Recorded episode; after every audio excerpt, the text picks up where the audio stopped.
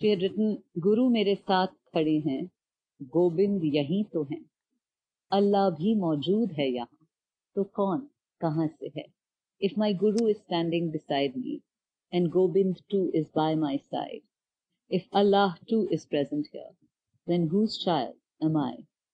So, you know, there are so many people who have thought like this. And so therefore, so what it did for me is it opened my mind to start and my ears to start hearing these resonances and listening out for them everywhere I looked, everything that I read.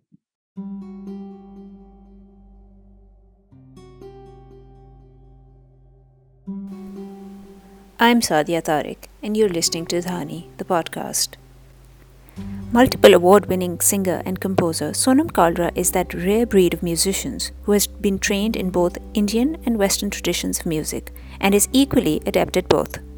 She has a beautiful, powerful voice with an honesty and sensitivity that is rare. But even more important than that is the fact that she is a musician with a message.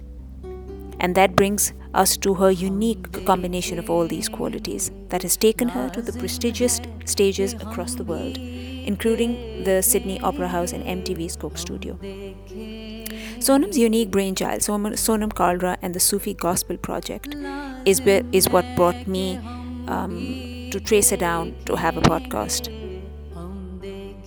Her rhythms renditions make a remarkable mark of love and just love. In this podcast, we talk about how Sonam approached her music, what led her to bring about these projects. She also talks about the partition project that she carried out, her life in general, and the message that she wants to put out in the world through her music, through her wonderful, wonderful voice. Sonam, thank you so much for being on Dhani. Thank you so much, Sadia, for having me. It's a pleasure to be doing this. Sonam, I came across your um, song um, rendition um, of uh, Hum Dekhenge a couple of months ago, and you know since then we've been trying to um, uh, to have this podcast. Um, it shook me. It shook me beyond uh, words. And then I looked at your website and I um, I, I, saw the work that you're doing. But in your own words, please uh, explain, take us through uh, what and the hows and the whys of um, the Sufi Gospel Project, you and the Sufi Gospel Project? So essentially, when I sang Hum Dekhenge, um, of course, it's one of the most famous, most iconic pieces of poetry by Faiz Sahab. And it's been sung many, many times at many different times. It's anthemic. It is against oppression. It is the voice of the people. And that's the way he wrote it. And uh, that's why, as a result, every time there have been protests, people have sung it and they have sung it with hope for a day of reckoning. And so for me, I think when I sang it as well, and I made it slightly different because I remember when I was thinking about the song, it was playing in my mind. I was not in India at the time. I was traveling, and this was when the CAA protests were picking up and we were learning more about what was happening. And it was it kept playing on loop in my head. The words kept playing on loop. And I've sung it also uh, at different places, at different Urdu mehfils and stuff. But what was interesting for me was that I could hear the words of Rabindranath Tagore's, where the mind is without fear and the head is held high, which goes on to hmm. say, into that heaven of freedom, let my, let my country awake, my father. And so I kept hearing that as a resonance of it. And I found that really mm-hmm. interesting. And I knew that when I would come back to India, which was shortly after, I said I want to record it and I want to put it out there because these are interesting resonances. And I wanted to put it out there in the way that I do with the Sufi Gospel Project, um, where I believe that music can make all the difference. It can change the way you think. It can make you think. And even if it makes you think and question perhaps a rigid belief or um, a thought of hatred, then I feel that that's serving its purpose. And so I wanted to do it with a more quiet determination, not in the usual spacey sort of manner with a lot of tabla and harmonium and rhythm. So we did it in a very open, slightly more, um, for lack of a better word, more haunting manner. Mm. And um, when you say you've been to my website and you've seen my work, so essentially I started something about close to 10 years or 9 years ago called the Sufi Gospel Project. And essentially, the idea came about when I was invited to sing.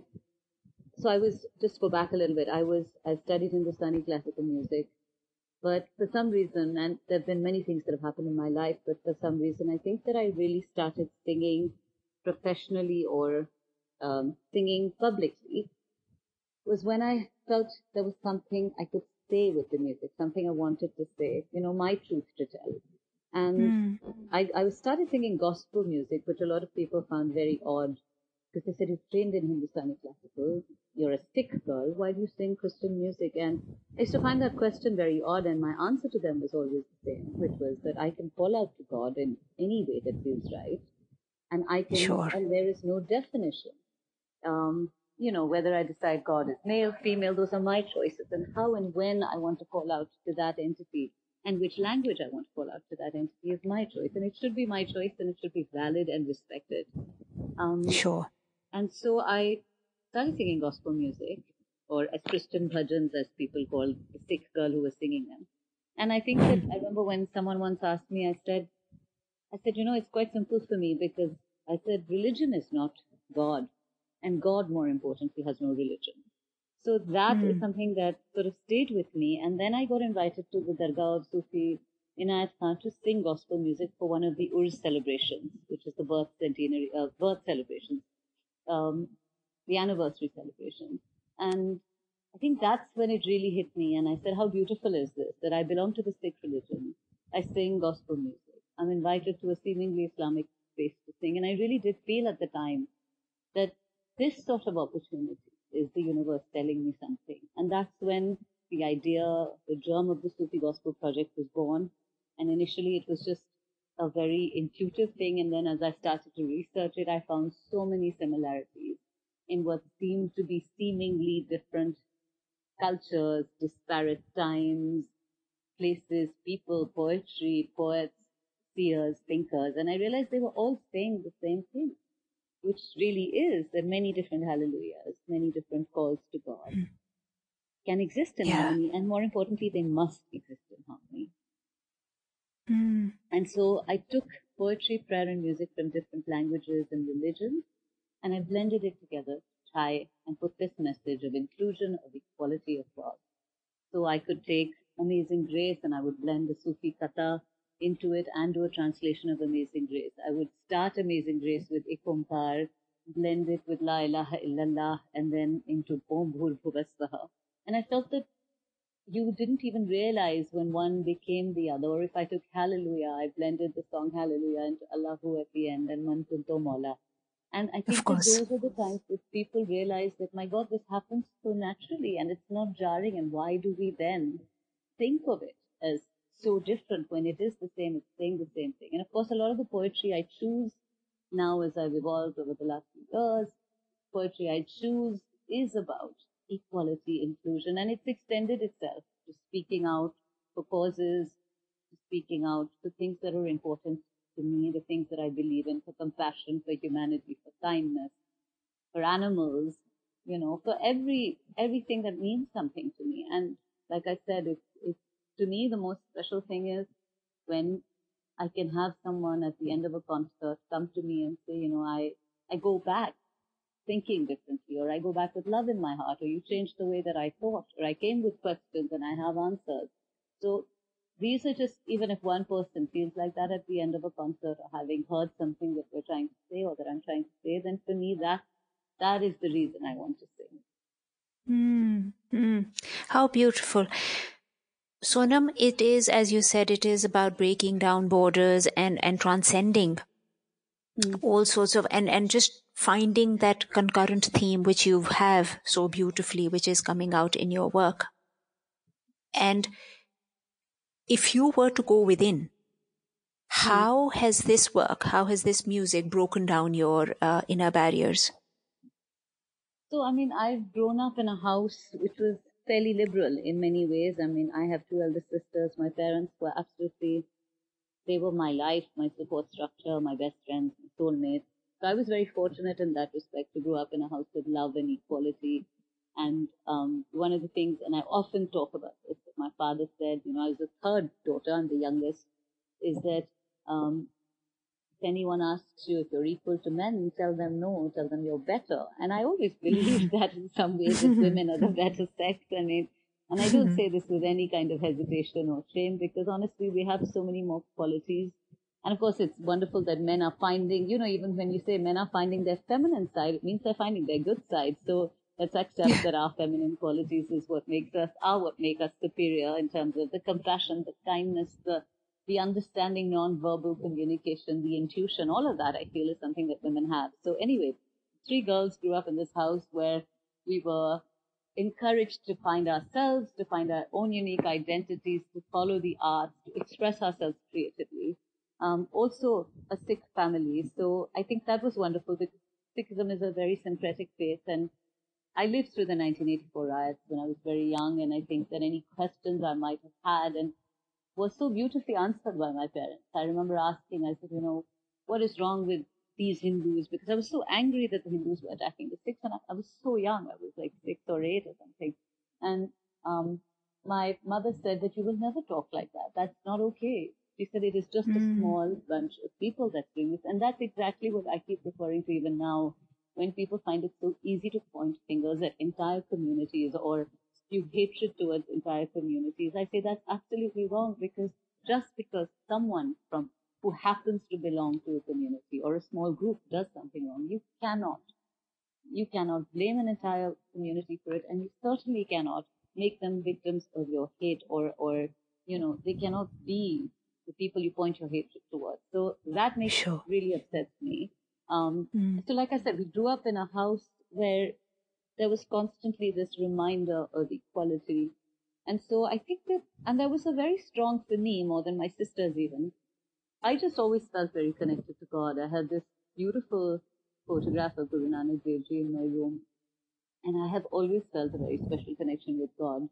So I think for me, it's just always been something that I've had from within. And when I lost my mother, um, it was interesting because, and I lost my father two years after. So in many ways, I feel like the lines between God and my parents have been blurred, and they are the ones that I reach out to now when I think of God. Mm. So it, it's, mm. it's almost like there's three entities in one. And so, yes, I sing to them, I sing for them. Um, I think everything I do really is to find that beautiful connection. Wow. Sorry, I get overwhelmed wow. when I talk about my parents. Of course. So please correct me if I'm wrong. It is um, the umbilical cord, uh, which is which is no. Go ahead, sorry. Uh, no, and then it it the bond. I don't know if it's the umbilical the cord blood. or the fact that that I had this very strong connection of love, whether it is love for the divine or a love for my parents. I think it was it's love which has been the springboard for everything that I do having been having been surrounded by love, I have learned the ability to love, and I think I've been able to fill my heart with love, and it's this love for the beloved or for a union with the beloved that is, or even with people that is the springboard for everything that I do. And as you asked, did it change the way I started to think? So the Sufi Gospel Project did some interesting things to me. In creating it, I found that I was able to drop more barriers or, you know, sometimes one tends to think without realizing in a way where you slot people or you create labels or you refer to a person as X or Y, like straight or gay or Hindu or Sikh. And you realize that you, I started shedding all these labels and I saw more, there were less walls, there were less lines, there were less demarcations. And therefore, because my mind opened, my heart opened, and I was able to just see like a, a sameness or a uniqueness a, a sameness despite a uniqueness in everyone. And there's a beautiful verse by, uh, you know, uh, there's a song that I sing by, based on the poetry of Baba Bulle Shah, which I composed. And basically in that he says, he says, कि मेरे guru ne, and I'll say it in Hindi and also explain it in English.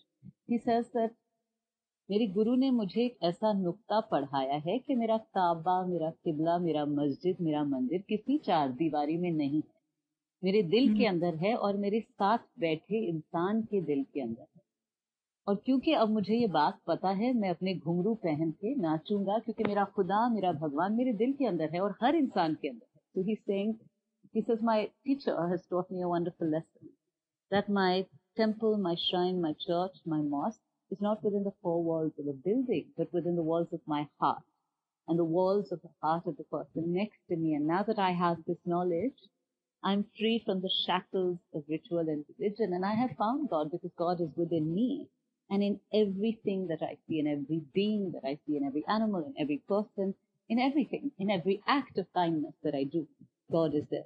So I think that is what happened for me as well in realizing that I didn't need to think, you know, and the reason I think I was able to blend all these genres together, so whether I took jazz or Rajasthani, is because I stopped seeing them as belonging to a specific space and saying, no, I can't, I can't break these borders. Everything became seamless for me, which was really lovely. Of course. It opened my heart as well. I'm just going to tell you what Kabir also says, and this is what happened, right? So when I started to hear the poetry of Baba Bulle Shah, I would find resonances in what Kabir says. Kabir says, ना मंदिर में ना मस्जिद में ना मैं व्रत उपवास में मोको कहा ढूंढे रे बंदे मैं तो तेरे पास में ना मंदिर में ना मस्जिद में ना मैं व्रत उपवास में ना मैं क्रिया कर्म में रहता ना ही योग संन्यास में ना ही प्राण में ना ही पिंड में ना ब्रह्मांड आकाश में and it's much longer but I'll just end it with what he says he says खीजी होए तुरंत मिल जा इस पल की तलाश में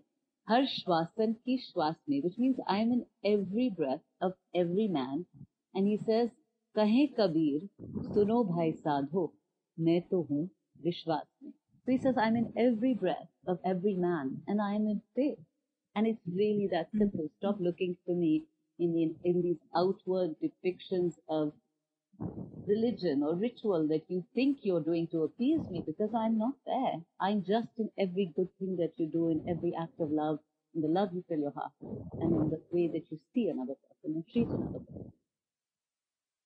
Beautiful, beautiful. And this is the current current message with all the spiritual leaders like Rumi, um, you know, hailing from Persia, from the subcontinent, everywhere. This is the message. Exactly. I mean, Rabia al Basri, who was a fantastic female Sufi saint, saint she says, um, so in my soul there is a temple, a shrine, a church, a mosque that dissolve, that dissolve in God. Prayer should bring us to an altar where no walls or names exist. In my soul there is a temple, a shrine, a church, a mosque that dissolve, that dissolve in God. It's, like I said, it's one of the most beautiful things I have ever heard and it's it's something that feels you know i mean i found a lot of these pieces after i created the sufi gospel project. In fact i found something that my mother also wrote which i literally found the day before i was ever to do my first performance. And it felt so special because it felt like i'd got a message from her but it also felt like all my life she'd been leading me to this. And she said she had written guru mere saath khade hain gobind yahi to hain अल्लाह भी मौजूद है यहाँ तो कौन कहाँ से है if my guru is standing beside me and gobind too is by my side if allah too is present here then whose child am i so you know there are so many people who have thought like this and so therefore so what it did for me is it opened my mind to start and my ears to start hearing these resonances and listening out for them everywhere i looked everything that I read. so yes, it did change me, and it changed me, I believe, for a, for the better, definitely. Oh, for sure. Oh, for sure.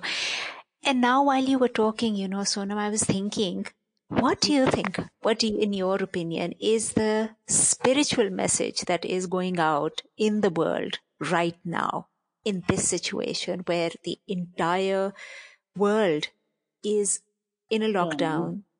It's it's chaotic. It's fearful. But what do you think is the what is what do you think is the universe trying to tell us? You know, I just believe it's renewal and rebirth, and I think it's it's it's interesting. It's this hiatus that we all talk of wanting to have. Say, if I wish I had the time, I would do this, and if I, if only, and if only. And so, you know what? We have the time, and sometimes just being faced with that time to become better, where we say, you know, if there's a skill you want to learn, you say, yeah, I'll learn it when I have the time. Or if it's time you want to spend with your family, or it's something that you have to do to improve yourself. I think we all say, I'll do it later, and we use the excuse of not having time. And I think now universe and God have said, here's your time. And they've put you face to face, literally put a Mm-hmm. mirror to your face and said, okay, what are you going to do?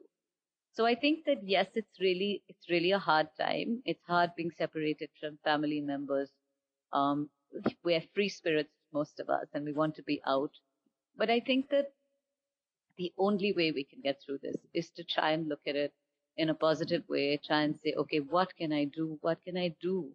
Maybe it, it doesn't have to be. I really believe this whole thing of everybody feeling like they need to come out of this much better in terms of having learned a skill.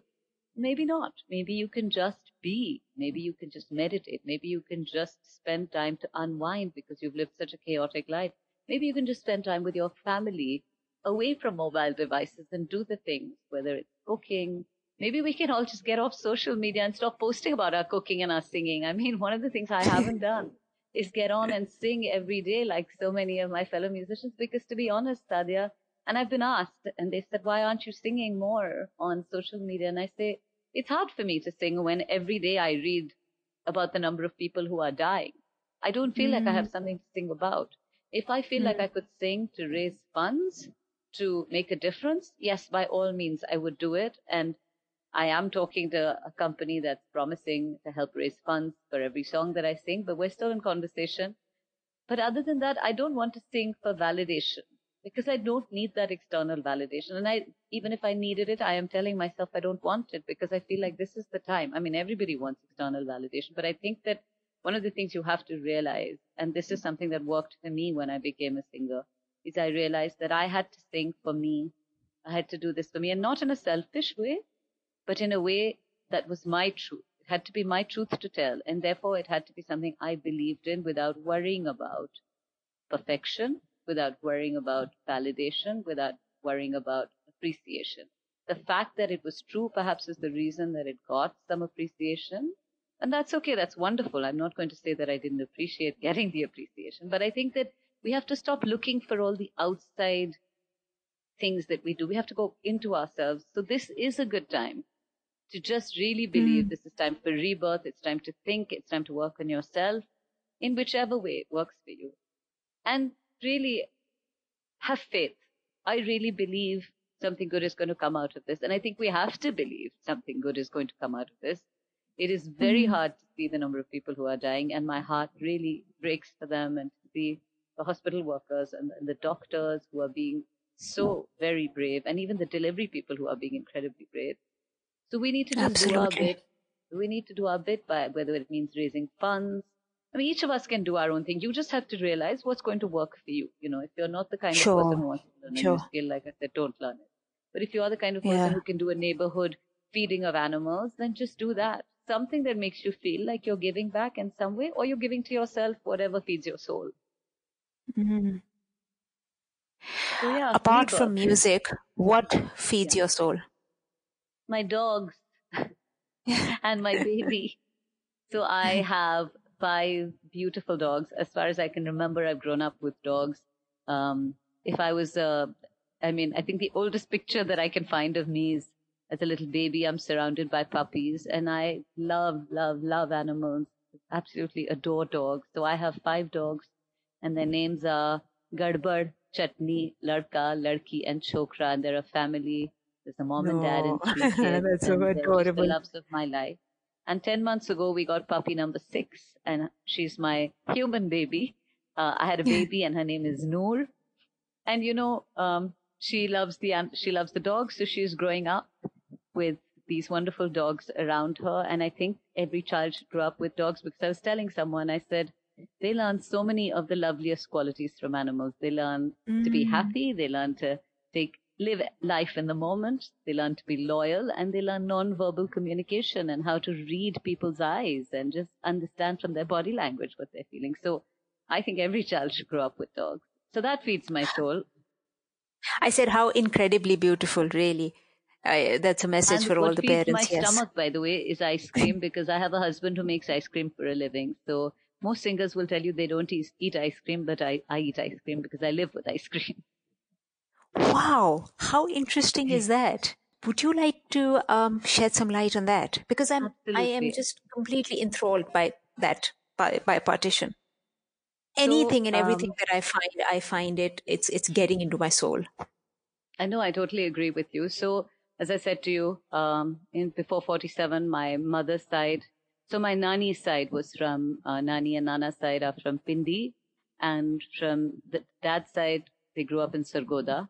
So then they moved here during partition. And it was interesting. Growing up, I never heard any negative stories uh, from any side of the family. I did hear from my grandmother how she used to go to college and she used to ride her own tanga. And I thought, what an amazing woman. Um, she was doing, she was studying, not only was she studying at, the at that time, but she was riding her own tanga to college, which was pretty incredible. She was a very strong woman. Um, mm-hmm. But what was interesting to me was, uh, I think my husband and I went, they opened the gates of uh, India and Pakistan. There was this very sort of historic cricket match that happened in Mohali, and they opened the gates and I remember that there was this photograph that a journalist captured, and he had, it was of a man who had a little girl, his daughter possibly, on his shoulders, and she was holding this placard, which read like this. It said, di lali dasdi hai, roe asivi, roe tusivi. And I remember weeping my guts out when I saw that photograph. And it was so mm. funny. It stayed with me for so many years to the point that every time I would tell people about this, I would start to cry. And I kept wondering, mm-hmm. I said, mm-hmm. why do I feel this pain? I don't understand it. And then uh, I, we went to Pakistan for a cricket match in which I think Dhoni played very well. And I'm not a cricket buff, uh, but it was the most incredible atmosphere in the stadium. It was in Gaddafi Stadium in Lahore. And it was mm. just hmm. absolutely stunning because there was this moment where they tied the flags of India and Pakistan together. And these were the people who were running around within the periphery of the stadium holding flags and cheering. They tied the two flags together. And again, I don't think there was a single dry eye in the stadium. And there was a boy sitting next to me when India was batting, Pakistani boy. And he said, Tusi menu apna flag phada. And so I looked at him kind of to say, why do you want my flag? And he said, I'm going to cheer mm. for India. And I just thought, see, that was the feeling. So when I came back, and there was also so much other great stuff that happened. I've also been, I went uh, for a theater production. And I remember when I was at the theater production, there was a lady from Afghanistan who was selling jewelry. She refused to take money from me. All this stuff happened. And then there was this one time where I went to sing. One of the few times. That's when that was my first time that I went to sing in Lahore and I crossed the border by foot. And I think that's what changed it for me. So I remember looking at my foot on either side of just this white line and I could not mm. stop crying. I kept saying, why do I feel like this? And I said, bas, aapne ek lakir khich di. You've just drawn this line and you just literally ripped a family apart. Mm. And so when I came back, I said, you know, I have to do something. This is not, this is not something that happened over a period of like six months. This was happening. It was staying with me for about, I think, 10 years. This thought stayed with me or maybe, yeah, close to 10 years. And then I gave a talk at the Indian Council for Cultural Relations. They asked me to talk about roots, identity and, and DNA. And I remember I was saying to them while I was writing, I said, it's weird. I felt this way when I crossed the border. And I wonder if it's in my DNA memory. And it's not like I had ever read anything about DNA memory. It was just, again, intuitive. And then later I read that, you know, that the memories of many generations are passed down in your DNA. But mm. all of that, finally, I decided that I was going to create a performance. And I didn't know what I was going to do. So I started researching the poetry of poets of that time. There was, it was interesting to find very little that I could put to music, but it was the pieces that I found, these words, Akhiyan Lali stayed with me. And this was written by Ustad Daman. I composed that. Then I composed um, Amrita Shergill's Aj, Amrita Pritam, sorry, Amrita Pritam's Aj Akhan Varish Shanu Ki To Kabra Vicho Bol Te Aj Kitabe Ishq Da Koi Agla Varka Bol. And the way she describes, oh, wow. she says, you know, Ik roi ti Punjab di, tu likh likh mare ve. Aj lakha tiyan ron diyan, tenu varish shanu. And she says, one daughter of Punjab cried, and we wrote a thousand pages, and today a thousand daughters cry. Why won't you write of their pain? Oh, wow. Lahu di bhari chanab. I mean, she describes this.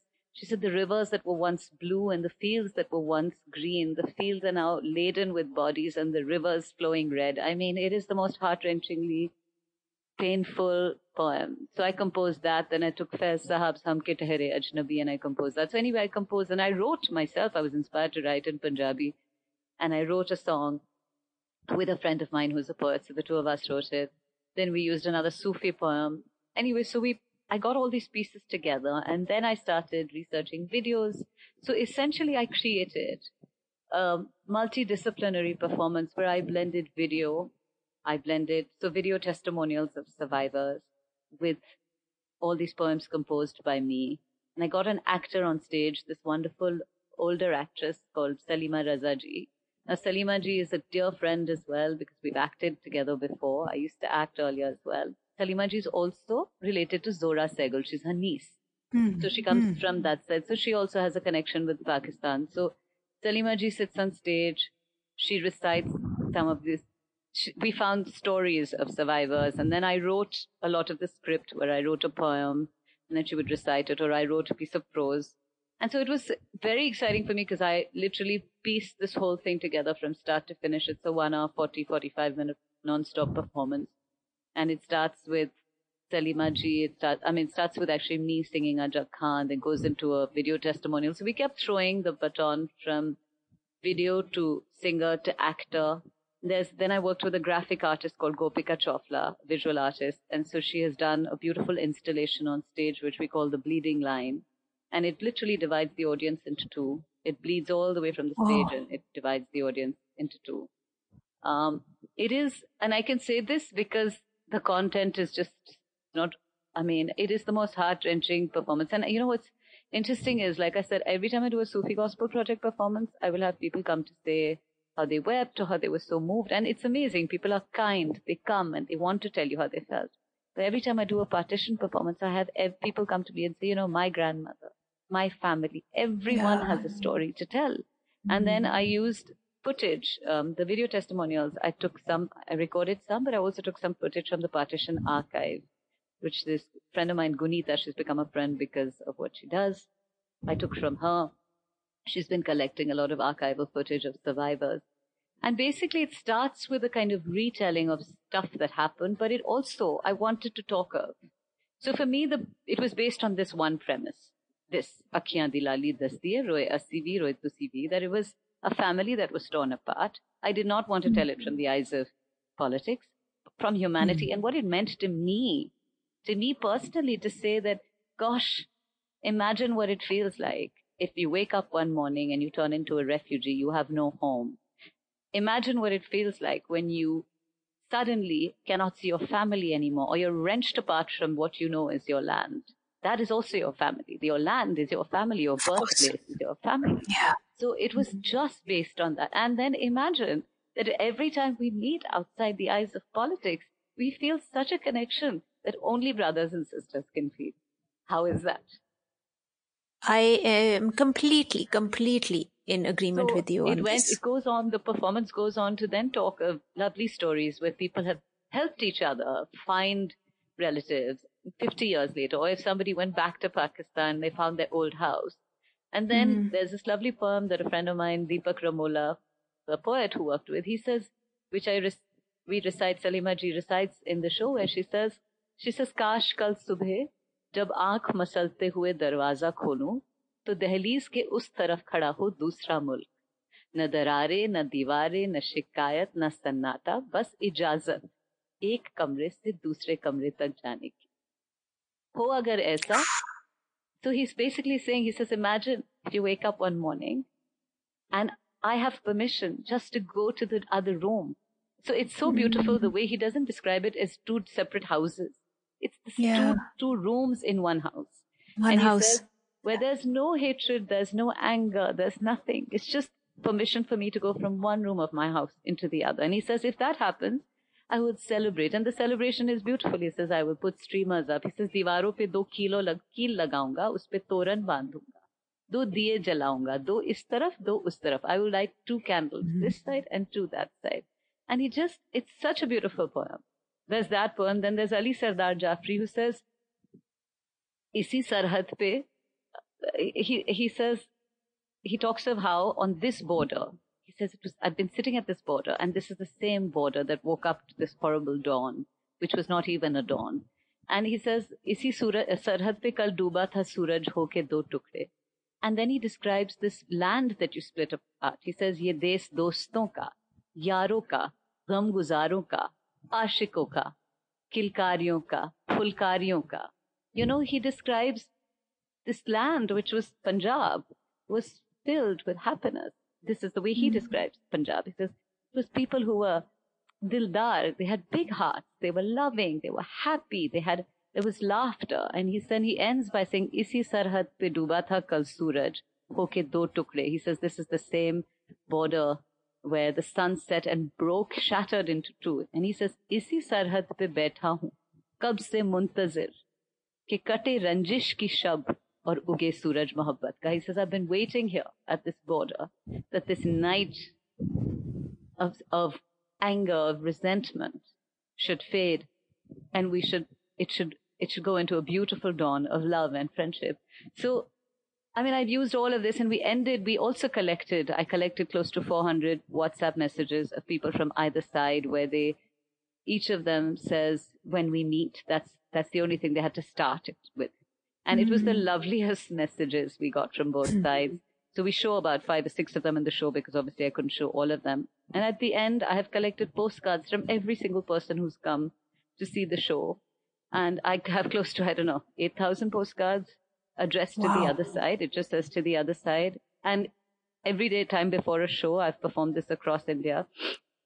Every time before a show, when I read some postcards, because I put them up on the wall before you go in, and we also walk in through, you walk in through a memory kind of, um, photographs floating memories of people. But we put these postcards up and every time I'm sitting there choosing which ones. I'm sitting there and weeping because they are so beautiful, the messages.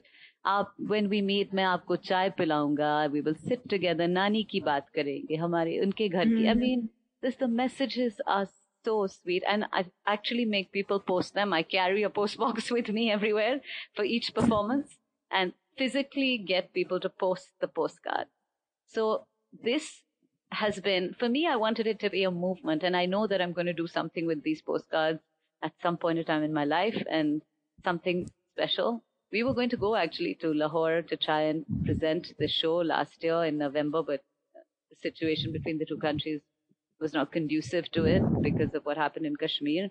But maybe one day when there's happiness and friendship and peace and we can go, we would love to go. Of course, we've been wanting to come to the UK to present this because especially in places where the Indian and Pakistani community live together. I think it's really important where the diaspora stays together to actually showcase this. Also because, you know, oral histories, this is the last generation that has them. So we need to share mm-hmm. them.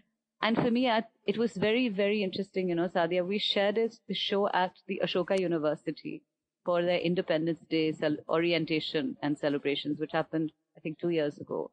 And I said to the university when they said, will you come and perform this? I said, look, let me come and do the Sufi Gospel Project. It's also a wonderful, really a wonderful message. And it's the message that youngsters need to hear.